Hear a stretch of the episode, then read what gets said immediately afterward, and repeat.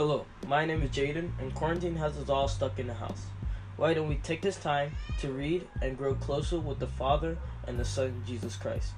Read with Jay is a podcast where we will be talking about different texts as well as my journey in terms of what I read and how I learned. As Christians, we all partake in God's will and we spread the good word around. That is what I intend to do with this outlet.